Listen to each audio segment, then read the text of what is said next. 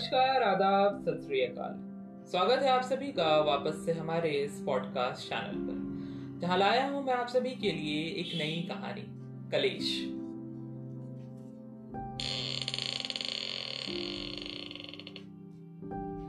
ये आवाज़ थी रेशम गली के दूसरे मकान के एक पुराने दरवाजे के खुलने की, जिसे बस साफ़ सफ़ाई के लिए हर छह महीने में एक आध बार खोला जाता था। कचहरी में ज़मीन के टुकड़े के मालिकाना हक को लेकर इंसानी रिश्तों के टुकड़े हुए पड़े हैं। एक जमाना था, कानपुर से सटे बिन्नौर गाँव में किसी से भी पूछो, छगन मिठाई वाले का घर तो सब तुरंत बता देते थे। छगन मिया, लाओ हम पहुंचाते। और बताते भी कैसे नहीं। उसकी बदनाम कुल्फी का हर जगह नाम जो था। दूर दूर से लोग इसके स्वाद का आनंद लेने इस छोटे से गाँव में आया करते थे। अक्सर जिधर भी लोगों का हुजूम लगता दो चीज़ों पर ही तो बस बहस होती थी। योगी जी से अच्छा काम तो अखिलेशवा करता था। हट बुड़बक वो तो परिवारवाद चलाता था। इसे सुनकर तो आप समझ ही गए होंगे। एक ये राजनीति जो उत्तर प्रदेश के रग रग में बहती थी, जिससे यहाँ का बच्चा बच्चा तक अनभिज्ञ ना था। और दूसरी, छगन मिया की बिगड़ती सेहत। उम्र हो चली थी अब इनके भी। नब्बे बरस कम थोड़ी होता है। मगर सेहत के साथ साथ जो बात छगन मिया को अंदर से खाई जा रही थी। वो थी इनके अपनों का कलेश। आए दिन चिल्लम, चिल्ली, बहसबाजी, यहाँ आम बात हो गई थी। और ये सब किस लिए? बस वो एक चार दीवारी मकान के खुले आँगन पर हक जताने के लिए। इनका बड़ा लड़का शफीक इनके साथ ही रहता था। वो चाहता था, अब्बा ये उसके नाम कर दे।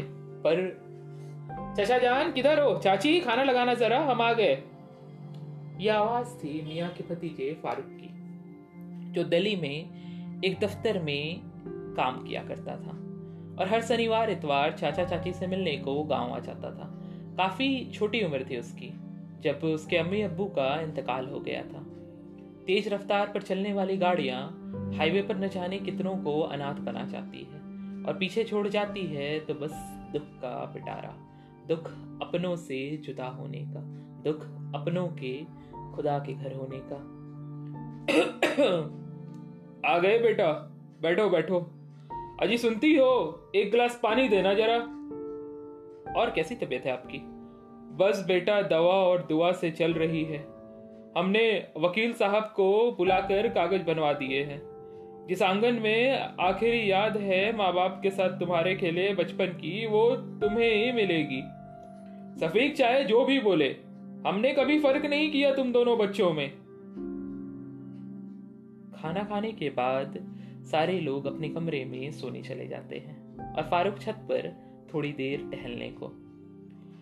जो खुदा के घर जाते होंगे, वो कहाँ रहते होंगे? शायद इन तारों सा बनकर वही टिमटिमाते होंगे।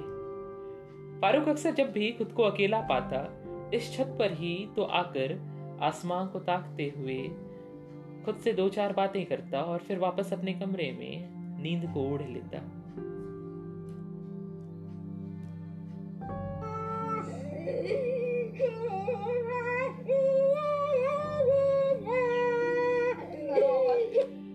इस आवाज़ के साथ अचानक सुबह सबकी नींद खुली। छगन मिया नहीं रहे। वो खुदा को प्यारे हो गए। उनकी अंतिम विदाई को पूरा मोहल्ला इकट्ठा हो गया था। पर शफीक आज भी अपने भाई फारूक से दूर दूर ही था। इस घटना के कुछ दिन गुजरने के बाद भी रिश्तों में खटास सी थी। अब तो फारूक के बचाव में उसके चाचा भी नहीं रहे। शफीक के सातिर तरीकों से फारूक दब सा गया था। पर फारूक के लिए तो ये यादें ही सब कुछ थी।